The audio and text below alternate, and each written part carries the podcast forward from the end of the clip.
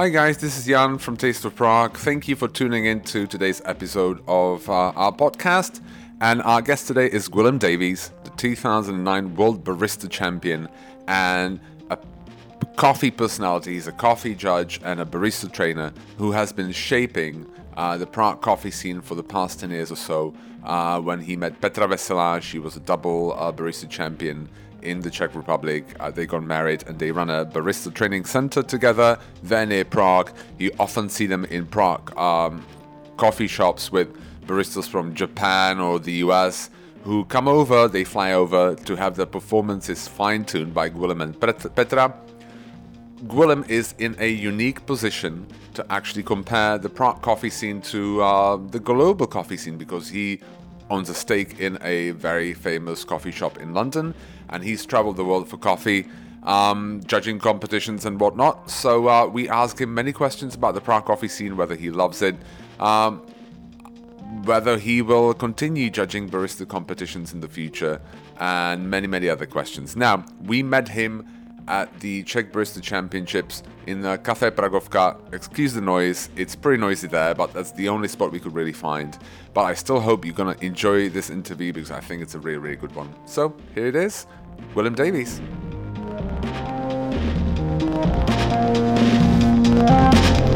Well, thank you so much, Gwilym, for joining me here. We're at uh, Café Pragovka here at the Czech Barista Championships. Is it 2020? 2020. 2020. Yes. Um, now, I want to ask about this first. So, you've been how long have you been judging competitions? Because you obviously are the winner of the uh, World Barista Championships in 2009. I Yeah, think. Yeah, you've done your research. Yeah. Well, Well. I mean, yeah, it's easy. Um, I've been judging since I've been in the Czech Republic, so now Oh, it's really? coming up to about seven years.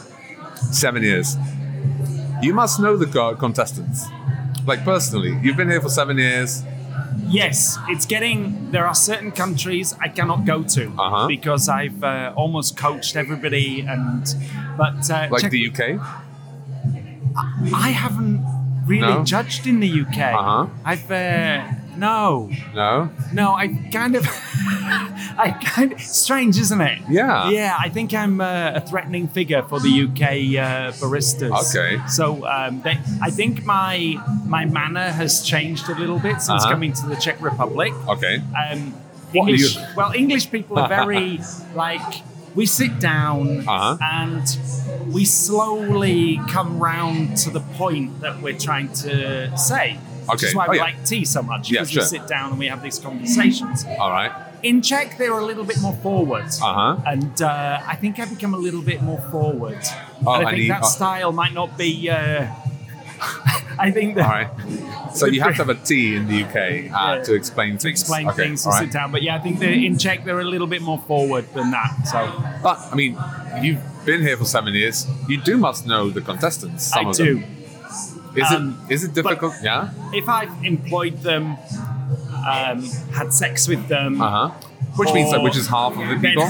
I uh, then no, I couldn't judge them. But otherwise, we are in a team of judges. Uh huh. Uh, so we have to stay Oh, yeah, calibrated sure. within the team of judges. So if it's you're not just with one judge, there's a team of four, and then a head judge looking over as well. So I'm being judged as a judge just as much as the baristas are in many ways. Has anybody in your career as a judge uh, challenged the results? Like this is biased. You know what I mean? It, you'd think that in a coffee competition, uh, all countries would be as gentle and um, fun-loving as the Czech competition, but no. I've had uh, death threats in Greece, and we had to What? lock. This is how I met uh, Petra. Petra. I know that my you wife, met in yeah. Greece. Yeah. Uh, we were judging, and uh, there was a competition, and before we even announced Uh-huh. the competitor, the winner, they were arguing, and they had to lock the judges in the judges' room Wow. because of uh, threats. So this is how I got to know her uh, quite well. Oh, so And, and yeah, in Italy as well. so it's were- like a Stockholm syndrome. You're, you're, it's based on your like your relationship with Petra is based on the, the common shared experience of fear being, uh, you know, That and there was uh, a bottle of Irish whiskey inside the judges' room because they used it for the coffee and good spirits Uh-huh. competition that uh, We were Oh, yeah. also judging, and so it was the only thing to drink Yeah. while we were locked in fear for our lives. Oh So, wow. Well, that helps. more- yeah, that guess. helped. Oh, That nice. helped. Nice. Um, And yeah, so it's not always quite as Hmm. smooth. But um, judging competitions. Um, when was the last time? Because I'm I'm guessing it must be the same thing all over again or something very similar. Uh, I mean these presentations. When was the last time? I'm, I'm guessing when you thought like, wow, this is different. Have you had a presentation like that? Like, wow, this is new. Um, not for a little while. yeah. Okay. to be, Yeah. I mean, I Sure, yeah. openly public. It's Uh-huh. like uh, some people are playing very safe. Yeah. So, in one way to do that is to follow what's come before, Mm-hmm. and kind of that's why I won the competition because I was not in there to win. So we created a routine that was not designed to win. It was designed to say something and to have fun. Okay. But in doing so, we then It was different. it was different and fresh and yeah. So does it help to like so to say, you know, quote unquote, swing for the fences and like be a bit different, see what happens, rather than play it safe? What do you think? Yes. Yeah. But then you may come last. Yeah. Sure. You're going to come last or first. Yeah. So, Okay. I mean, when you come last, you don't say anyone, right? and it Yes. depends. It depends why you're competing Uh-huh. as well. Yeah, I, sure. I kind of, I, I never competed to win. I wanted to meet the, the Yeah. coffee community, test myself against the coffee community, and get better. Uh huh. I used it as a training thing, and uh, yeah, I, winning was Yeah. Sure. It's, it's only just part of it. Yeah. Because if you're going to win, then like 40 people are going Uh-huh. to be really upset, and Yes. one person's going to be really happy. Sure, So yeah. it can't be your only aim. Yeah, yeah, you're right. Uh, now, we asked, we talked about it briefly before I turned the microphone on. But uh, so when you judge, you have six judges. It's not purely mathematical, right? That you can't calculate the scores and just that's that. You told me that I said it's like Twelve Angry Men, where you can discuss the, you know, you go to the judges' room and you discuss. Um, you know the performances, I guess, and the final ranking. We, Is we there a all have a consensus? score sheet. We, yeah, Yeah. We, no, we all have a score sheet, Uh huh. uh, and we score. Very, it's very much rule based. Uh-huh, So yeah. everything's in the rules, and we have to score according to the rules and how the, the rules tell us to score.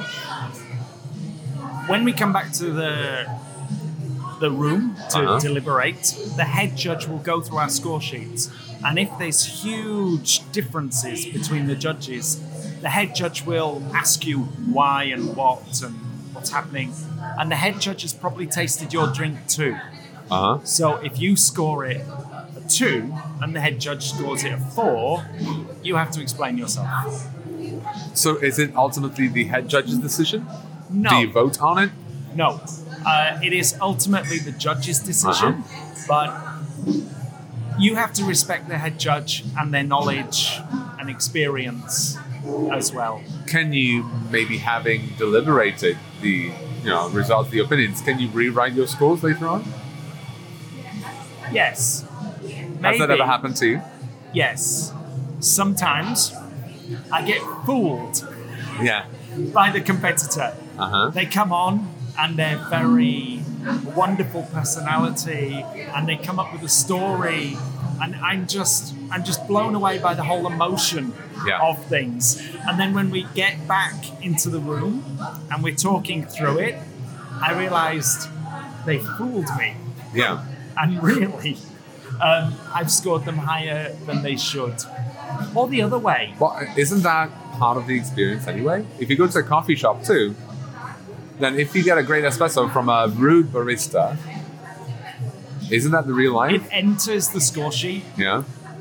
but mostly on taste, Uh-huh. not the emotion. But you're right. In a, I go to a coffee shop for the emotional side of coffee shops. If I want a good coffee, I'm going to make one at home. Yeah. It has to be of a certain standard, and I can experience new things. But it's it's the emotional experience with the barista Yeah. for me.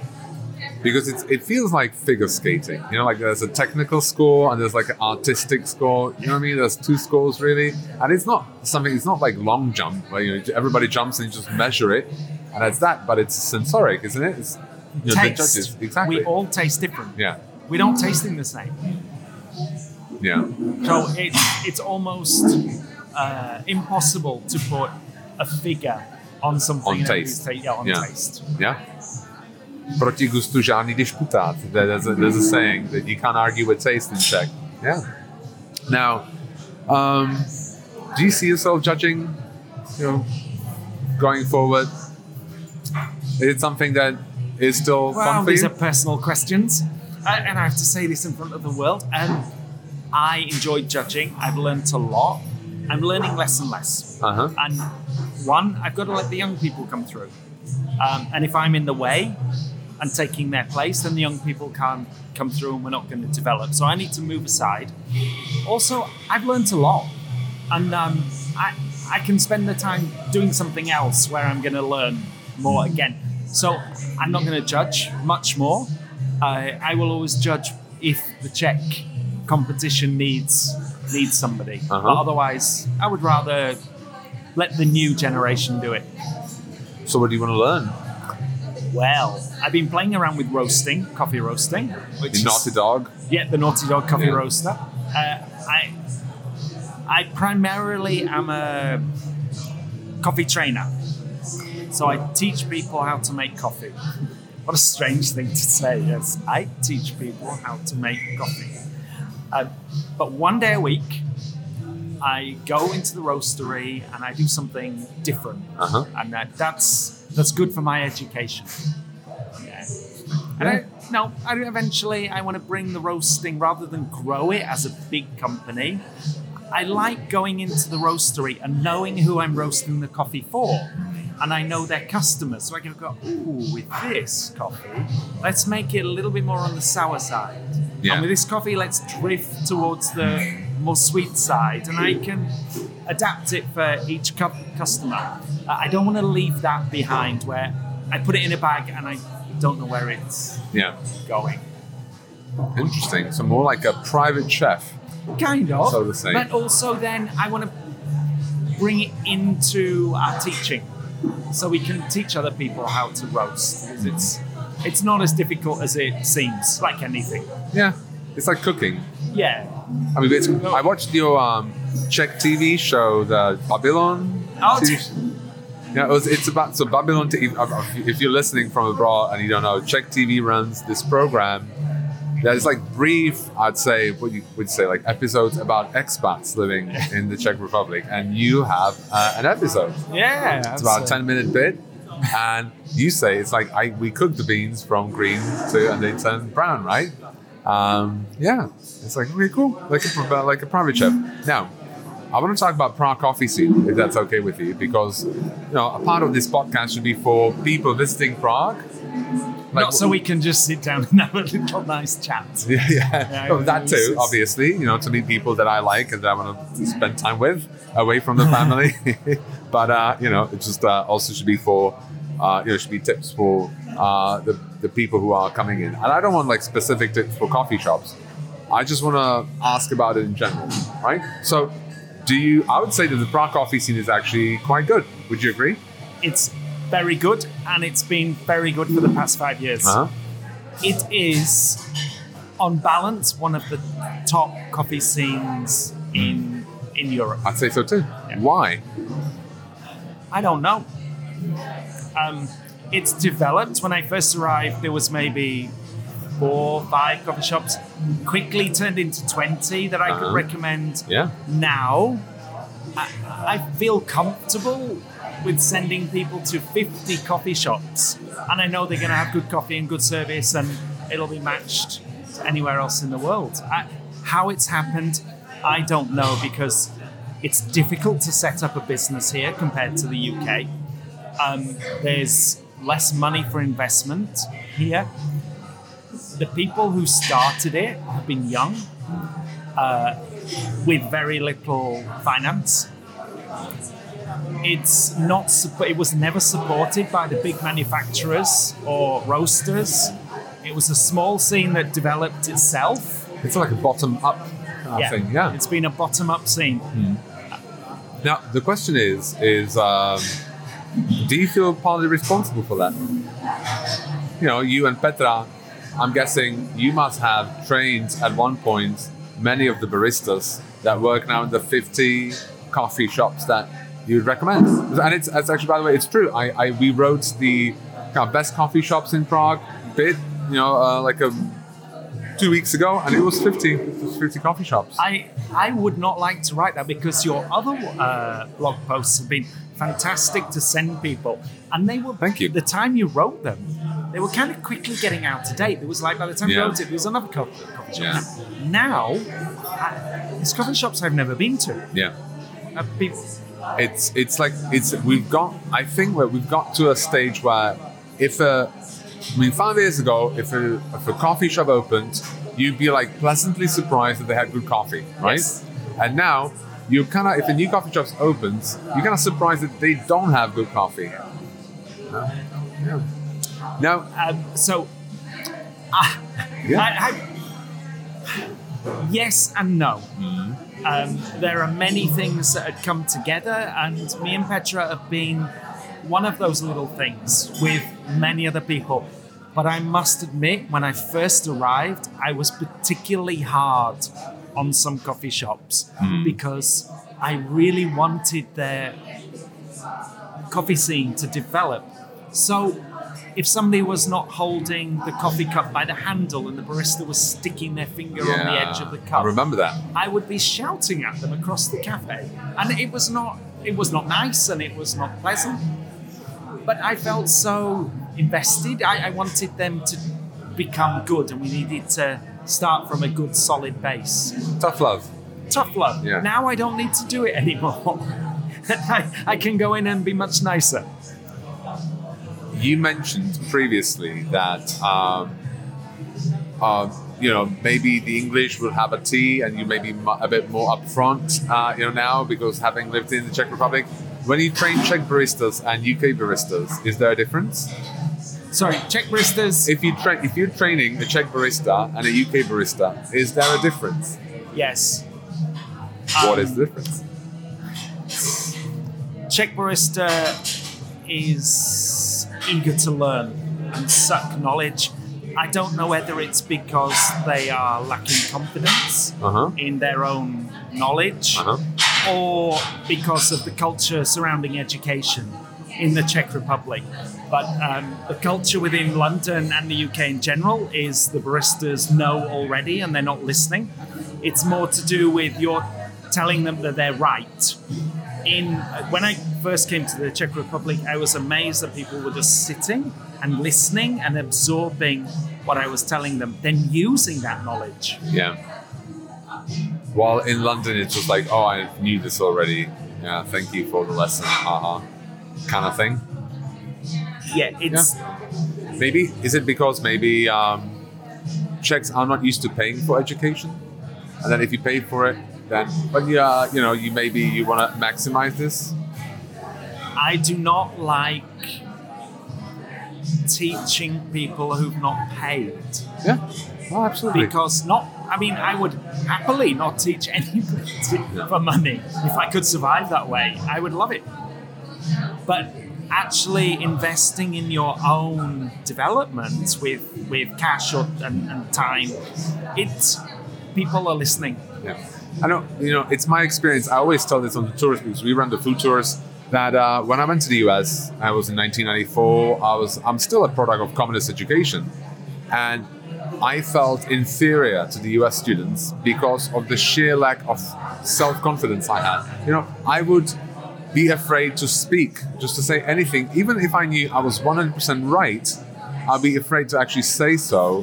While I thought that some US students were like, you know, pat pat, you know, like you know, attitude, like tell the stupidest thing, but they're like, oh, it's my opinion, and it's like you know, it's legit, and they'd be so self confident in the lack of knowledge sometimes that they had, or they didn't have. happens in the UK, not to the same extent as the US, but London is a place where that happens a lot. There's Mhm. a lot of I don't I don't know how to can say bravado first, Sure. and then back it up, but. It, the, the actual foundation of knowledge is not there. It's more attitude. Yeah, Czech, calmer, quieter, but generally no more. I think that's the educational system. because the teachers kind of um, they let you know if you did wrong, and it's kind of a, it's and it's a it's a public thing where you get like shamed in public, really. Yeah. Um, do you? I mean, because you have a, a, a stake in Prufrock in in, Yes, in, I do. in London, and I mean, you you have a you know coffee business here in uh, the Czech Republic. Do you see yourself part of the Czech coffee culture or the UK coffee culture, or both?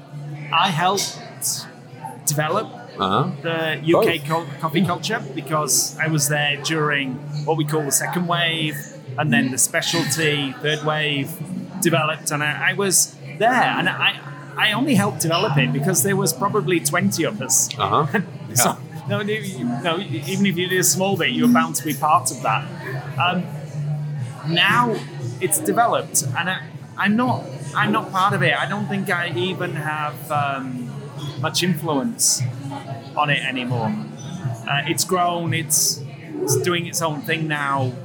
Um, I have definitely more influence. Or, How do you say that? People listen to you more. Um, Central, Eastern, Yeah. Here. Europe Yeah. than US and uh, uh, the UK. Do people in Prufrock compete? Not much, Not a little bit. And if they do, who trains them? They've been doing it amongst themselves. We've had uh, some good results in Prufrock, but there isn't a huge culture of competing Yeah. inside Prufrock. Going back to the Prague coffee scene, is there anything that you would see as specific to it? Something that doesn't unique about the Prague coffee culture? Because it seems to me that the coffee shops are really a globalized phenomenon now. That you go to different capitals in the world and you get to see very similar things. But I'm I'm asking, if is there something unique about maybe not just the, the coffee, but maybe the the coffee drinking, the audience? The um, in London, there was a time when it was growing. You could take a snapshot of a cafe, and it could have been any cafe in London. And that was generally happened because there was one architect that uh, did a lot of work at the beginning, and then people just copied. Yeah. So people are replicating. Czech's different. Um, every coffee shop is different. You have some like Emma, which is like a London, Berlin industrial size go. Then you have something like Maze, Uh huh. uh, completely different. Uh, Yeah. completely It is different. very different. Yeah. Clean, simple, just coffee. Like an Apple store of Yeah, coffee. it's like an Apple store. Yeah. Incredible. Then uh, Pagina. Uh, you go down the steps into Yeah. a typical Czech basement the big The arches and all yeah. walls, and uh, you can order a wine or a beer, and it. it's like that. Every single cafe is different, and I don't know whether that is because of the spaces are not generic, so you don't have one boxed shape that you fill. You have to work with pillars and different size windows, and everything is completely different. It's also, I think, partly because most of these buildings are listed. There's only so much you can do with the space if you get a rent in it. Very different. All of them very different. And it's one of the things that attracted me about the Prague coffee scene was every cafe is different. And then when you start leaving Prague, very different again because they're taking much more of the local culture in. And Prague is very much an international city, really. The menu is pretty much the same. Yeah. But the menu in itself is international. You have batch brew, so the automatic coffee, and it's turned into a word batch brew. Yeah. Then you have cappuccino, Italian, which isn't really Italian, it's from the Austro Hungarian Empire, but it's another podcast. uh, but say it's, that's Italian. Flat white, which is New Zealand, Australia, um, cortado, which is Spanish. So it's like this mishmash of international. And I love it when people spell cappuccino in a Czech style with the K. Brilliant. Absolutely sure. brilliant. Have you ever had uh, Algerian coffee? No. Kava. You know what I'm talking about? Yeah. With the eggnog and cream? Yeah, no. No, you never had that. it's a game changer, man. okay, now because that is uh, you know, when I'm thinking about like the unique things about the Czech coffee drinking culture. And I think like, is there a specific Czech coffee drink? The only thing that could come to mind is like either what we call Turkish coffee, which is not, I guess, Turkish coffee at all. The Turek. The Turek, exactly, yeah. Brilliant way of drinking coffee. I would like that to come back into the cafe shops with the traditional glass. It's Yeah. basically how we taste coffee uh, in roasteries. Cupping. Cupping. Yeah. It's, a, it's a cupping, but on the table in a traditional glass. It's brilliant. It's just the coffee's improved now. Yeah. And uh, well, and the other thing came, you know, Algerian coffee, Algerian kava, which is kind of something. It's a it's a staple of I think um, pastry shops. Okay. Grandmas drink it. no. And I don't know why it's called Algerian coffee. It has eggnog. I don't think anybody does eggnog in Algiers. No, I, It's a Muslim country, isn't it, Algiers?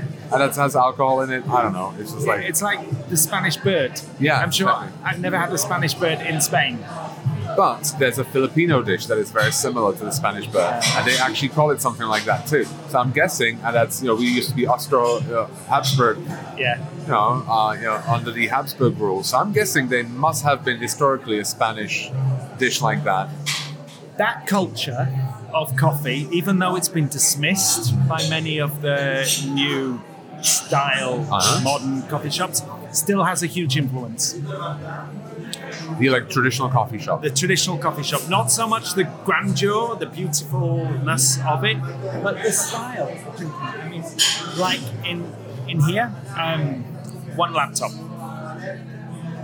full cafe, one laptop. Yeah, Um, the takeaway culture absolutely minimal in uh, The Czech Republic, yeah. Czech Republic.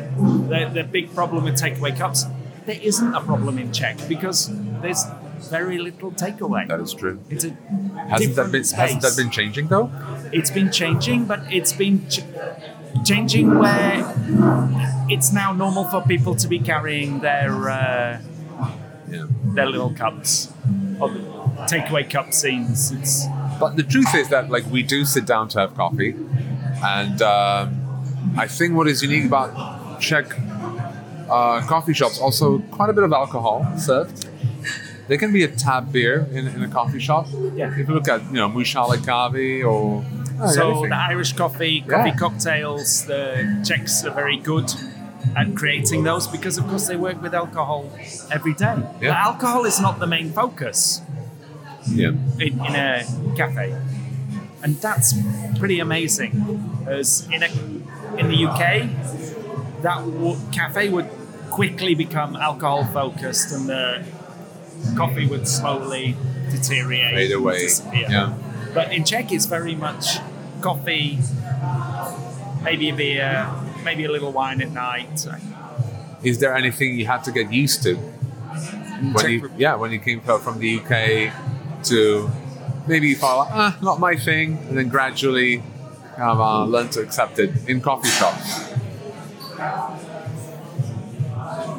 I, big long pause. Yeah. I've um, I've become so normalised here, and I came via London. So I'm originally from the north, Uh-huh. from Leeds, but then London is a huge international city. So I wasn't really living in the UK. I was living in this international city, working with international people, and then came to another city. But um, generally, the, there's a lack of croissants, and I love that. Oh, you don't like croissants? Oh, I love croissants, but how many people do a proper croissant? that is true. You go to a uh, cafe in London, and I would rather not have the croissant. Here, uh, you can have. You'll have to give the name, even though I've been seven seven years. It's embarrassing. The big. It's like a big fruit pizza. oh, like a frigala collage. Yeah, yeah, yeah, brilliant. That with a milk drink. yeah. Incredible breakfast. And Emma or something like this. Absolutely, yeah. Bit, much better than a, a bad croissant.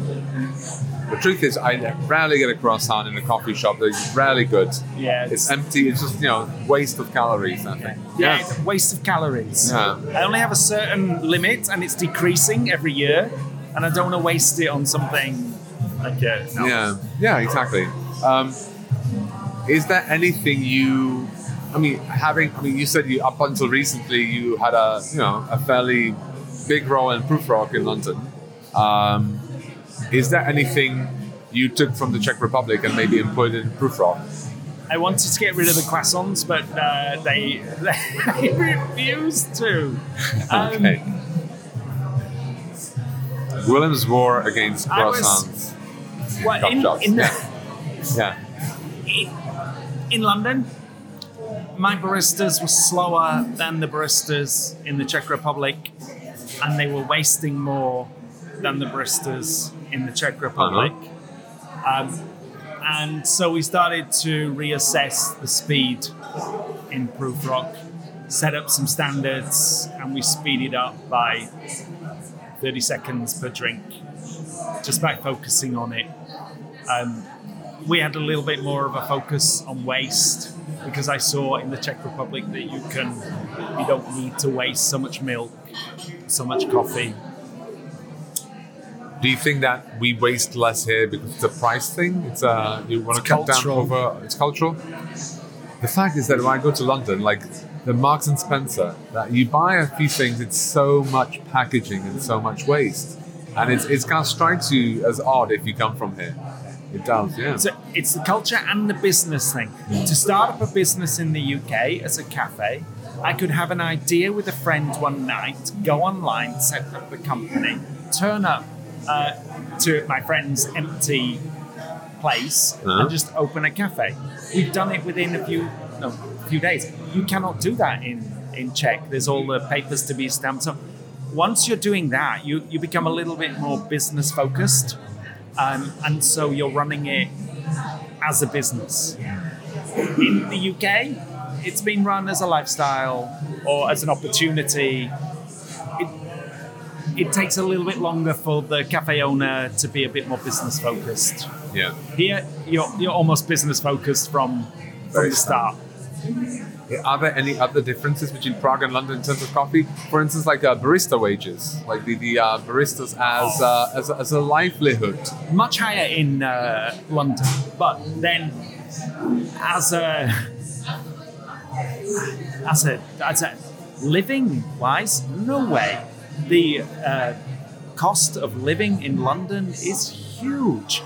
Being able to have a room by yourself in London within 30 minutes from your cafe, you are being very, very lucky. Yeah. Um, the the baristas oyster are living card. further and further away and having to travel into the, the cafes. They're living with other people in rooms. It's a great experience and fun, but I would. It's such a lonely, difficult place for somebody to go to.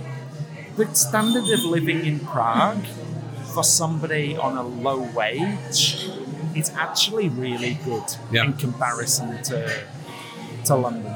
Can you build because when I'm, you know, we drink coffee in coffee shops in Prague daily, and maybe it's because we do that, but we've sensed um, like a sense of community in Prague around the coffee culture. Uh, baristas tend to know each other. Um, is there anything, anything similar in London, or is it just too big now a business? It was. It's too big now. Yeah. It's too big to be cohesive, to be all together. Um, it's there. And there was a lovely attitude and group of people at the beginning, which set a nice, happy. And you were part of it, the Culture. disloyalty card and all Yeah, that. that was yeah. fun. Yeah, That was was fun. Um, so in Prague, it's still small enough. It's still small enough, and uh, the attitude against each other is is good.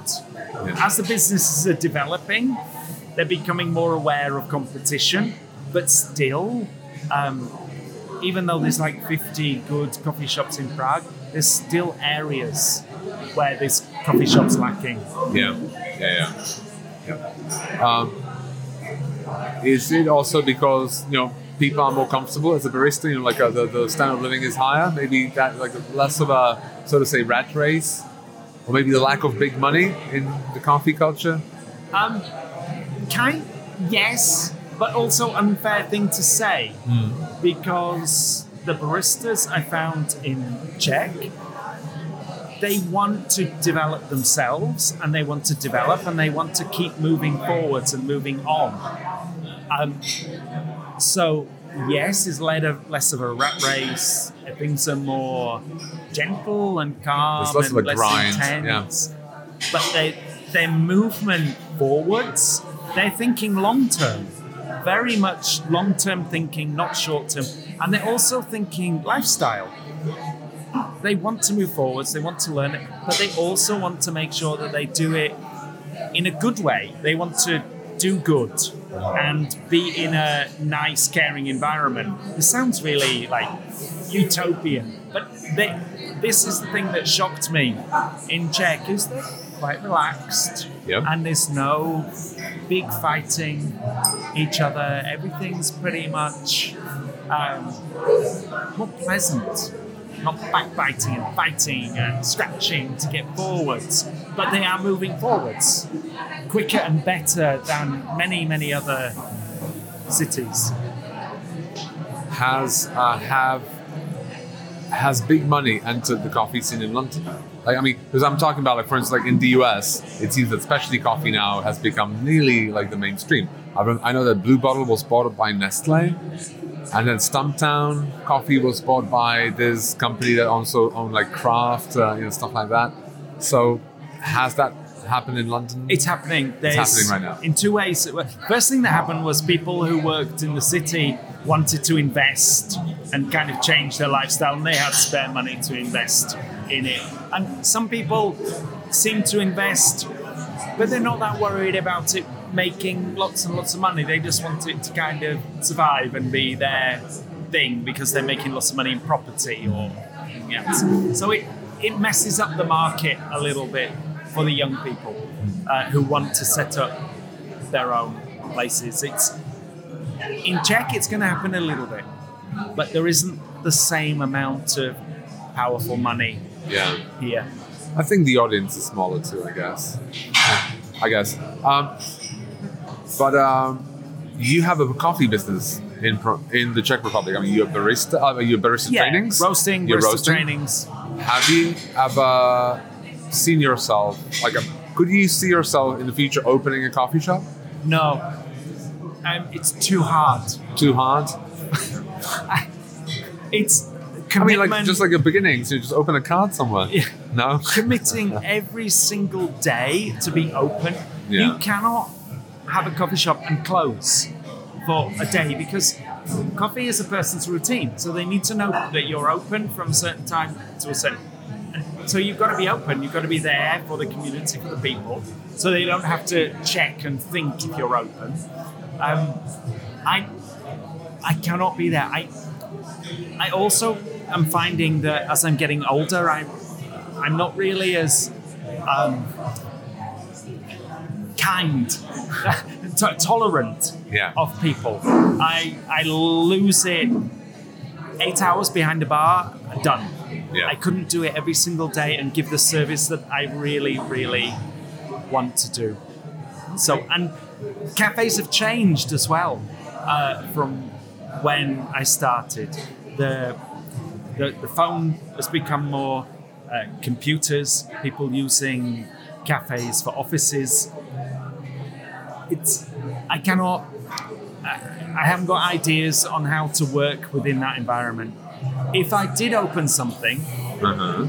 I would like a small space where people can see me roasting in the background.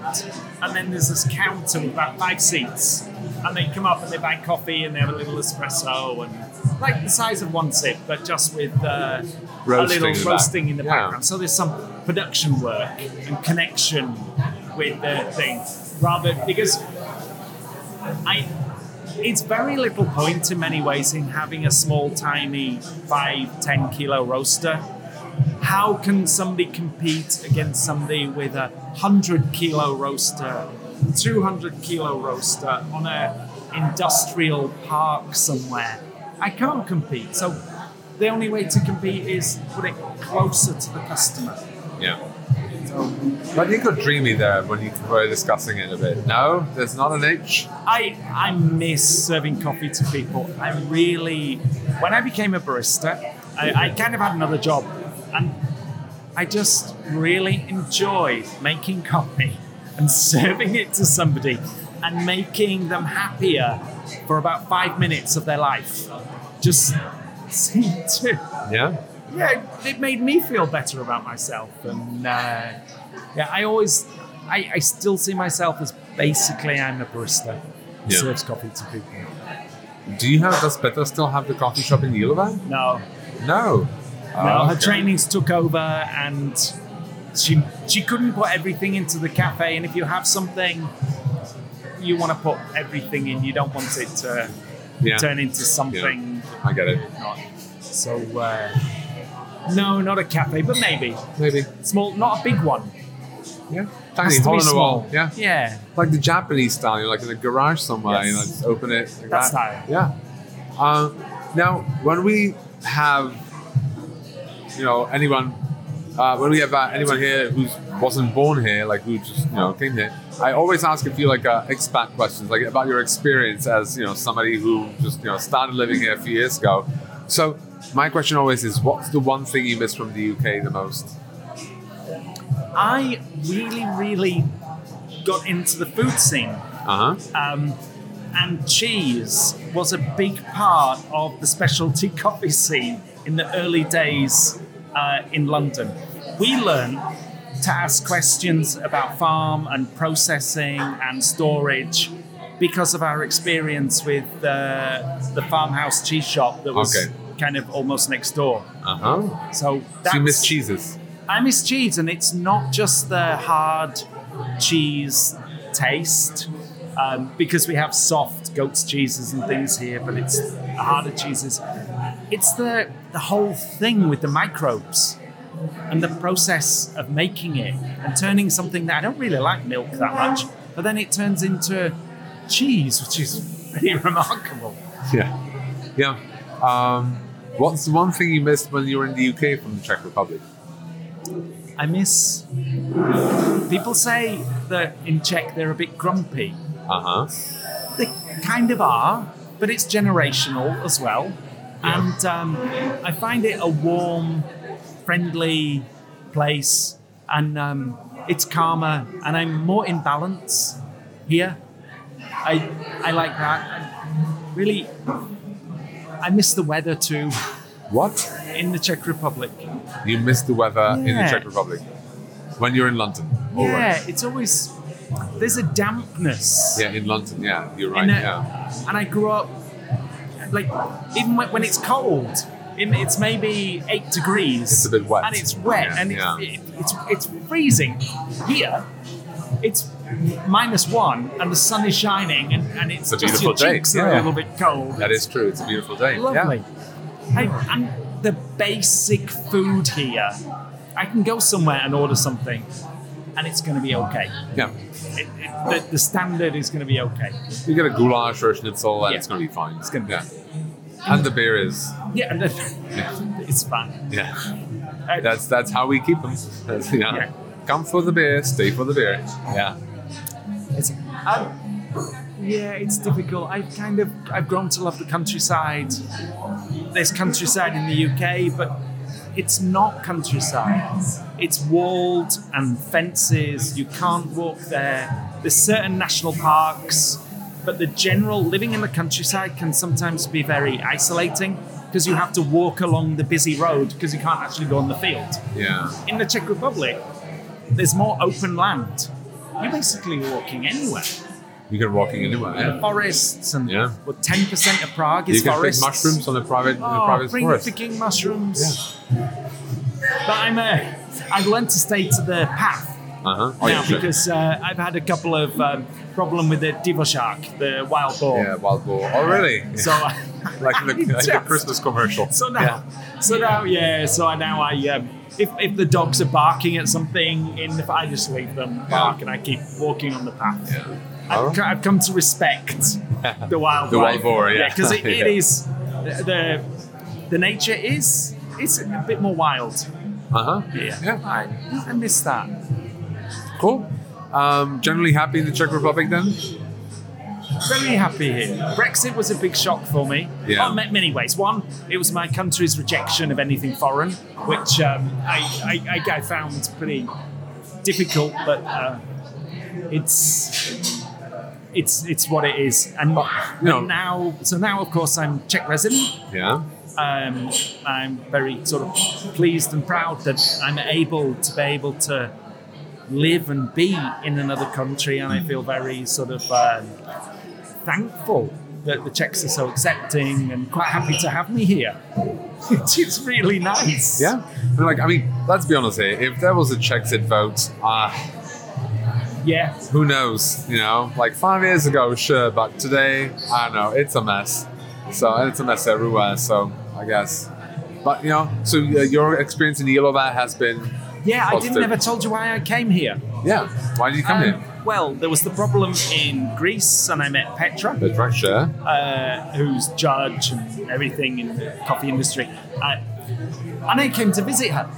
I woke up in the morning and went, oh, I'm, I'm just going to stay. Yeah. Because I was traveling a lot. I was traveling to Moscow, uh, I was traveling uh, to Central America, I was traveling all over the place. And I thought, why am I traveling from London? Why don't I just live in Prague and travel from Prague? It makes sense. The airport's simple and Yeah. lovely and very Yeah. easy.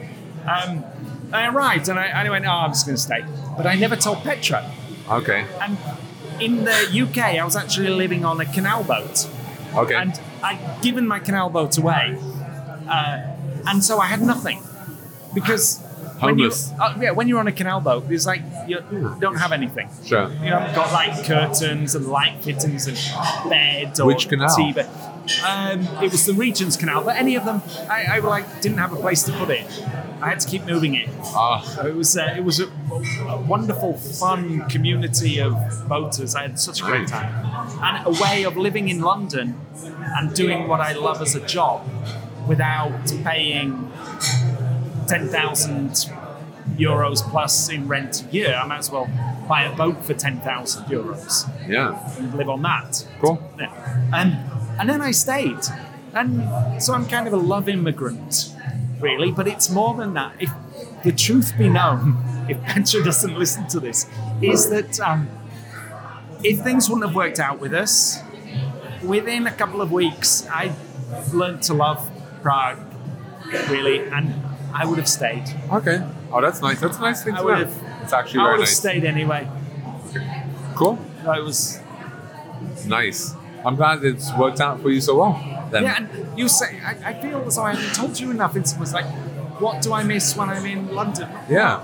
Not really, because all the food, all the, if I want a natural wine, Yeah. or some coffee, all the things I love, they're actually in Prague at a very good standard. So I, and they're closer and easier for me to access. So I, Good Indian food. Good Indian food. No, no. Okay. I miss Indian food because there is this particular type Uh-huh. of Indian food Uh-huh. that's developed for the UK taste. Sure. Um, because our pubs used to close so early, everybody used to just go to the Indian and have some beer and eat Chicken tikka masala. Yeah. chicken tikka masala. The the quintessential And- British dish. Yeah. And, uh, and throw poppadoms around the Yeah. place and, and act terribly. And you get a feeling of, yeah, I miss it. It's my Yeah. home food, really. Which brings me to the last question I always ask, and I didn't write you this actually. No, you never did. Just, uh, the um, I always ask, what's the one thing you eat when no one's looking? The kind of the guilty pleasure, the, the nasty thing that you know you love. You know, many for many people it's like you know McDonald's fries, or you know I know I had uh, Paul Day once, and he said like you know the on on the not on the podcast, but we did an interview for the blog, and he wrote um, I think something like peanut butter and uh, the laughing cow on a toast or something like this. Yeah. Do you have anything like that? Something like you know, you don't have to be uh, drunk to enjoy it, but it No, helps. it helps though. I'm I'm very I'm quite good with my no I'm yeah. oh, No? Pringles on the plane. yeah. I'm very good with my food because um, when in the coffee scene it was so small, I, I saw myself as part of the food scene, so Uh-huh. I got introduced to really nice. Yeah, but food. I'm, I'm part I of the food scene here too, and I also have a few of these. You know, I like sadlo. Is it? I, I like uh, sadlo. fat. Oh yeah. Oh yeah. So if there's Oh, any yeah. fat left in the pan, Uh huh. I'll kind of like Sweet keep it with the bread? and, and put it in the bread and eat Oh, that. But I don't see Yeah. oh in bread, but Oh, I don't bread, see yeah. it as a bad guilty. Yeah. The Sekana in Hauska uh, when I'm traveling through Oh, uh, yeah. There's a McDonald's and there's this place with Sekina and Hauska. People go to McDonald's and paying two or three times more than this beautiful. I just don't get it. Yeah, meatloaf in a bun. I Can't just, eat it. I so agree. I have that. That's my Yeah. treat. But another one is garlic gypsy crisps. We Garlic don't have crisps? that in the Czech Czech- Republic? No, in the UK. Oh, you know, in the UK? So we we have salt and vinegar. I So love garlic salt and vinegar though. Oh, I love it. in sandwiches. Oh, that's what Do I you, do. so do you, do you eat with? That's the thing. I make sandwiches and I put crisps in my sandwiches. There you go. That's my guilty pleasure. That's a British thing, though, so, isn't it? I have maybe we're having chips or gnocchi Yeah. or something. And so I'll chop some bread and I'll I'll put the chips inside and I'll put some For extra uh, crunch, crisp, yeah. Crisps, and then I'll keep hot, hot, hot chips and cold chips. Need that. Yeah, I make sandwiches out of everything. Yeah. I was brought up that way. Sure. So that's my guilty pleasure. Yeah. That, that sounds about put right. chips inside. Yeah. We always fly and you see like, no, I said when you're in London, you always see like, you know, a sandwich. You know, people have like al fresco, you know, somewhere, you know, you know, in like you know, Spitalfields, lots of offices, they have a lunch and it's always like a, a sandwich and a bag of crisps. And it's That's something how that we get sent to Yeah. school. That's why we're all so fat. Interesting. Uh, we have lots of fat children, and uh, I kind of get we- it now. We're getting that too. Don't worry. It's uh, no, I think Czech people are very, very active. In fact, I live, I live out of Prague, Jílové. Yeah. There's people everywhere. Come the weekend, there's people flying in the sky in little things, and then there's other people doing, and they're all walking, and everybody's busy doing things. Czechs out very outdoorsy. Yeah. They're off. That's true. This We're like the only Susie and I were the only Czechs without a pair of trekking boots. I think we don't do that, but you know people do. So Yeah, I like sitting around in cafes and watching people yeah, me too. talking into microphones. Absolutely. Right, That's- I must. You I have to go. go and. I have to go too. Thank you so much. It's been an absolute pleasure having Thank you you on the podcast. much. And I wish you all the luck here in the Czech Republic. And maybe, you know, one day, hole in the wall, you know, with a small roaster, five seats, I'll be there. Thank you very much. Thank you. It's been a pleasure. Cheers.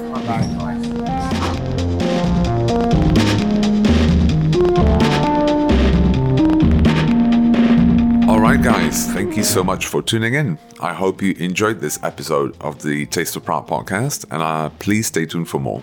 Uh, don't forget to rate us online, and if you have any comments or any feedback, please go to our blog page to let us know. Uh, we'll be happy for any tips or any pointers that you may have. Thank you again for listening, and until the next time, cheers. Goodbye.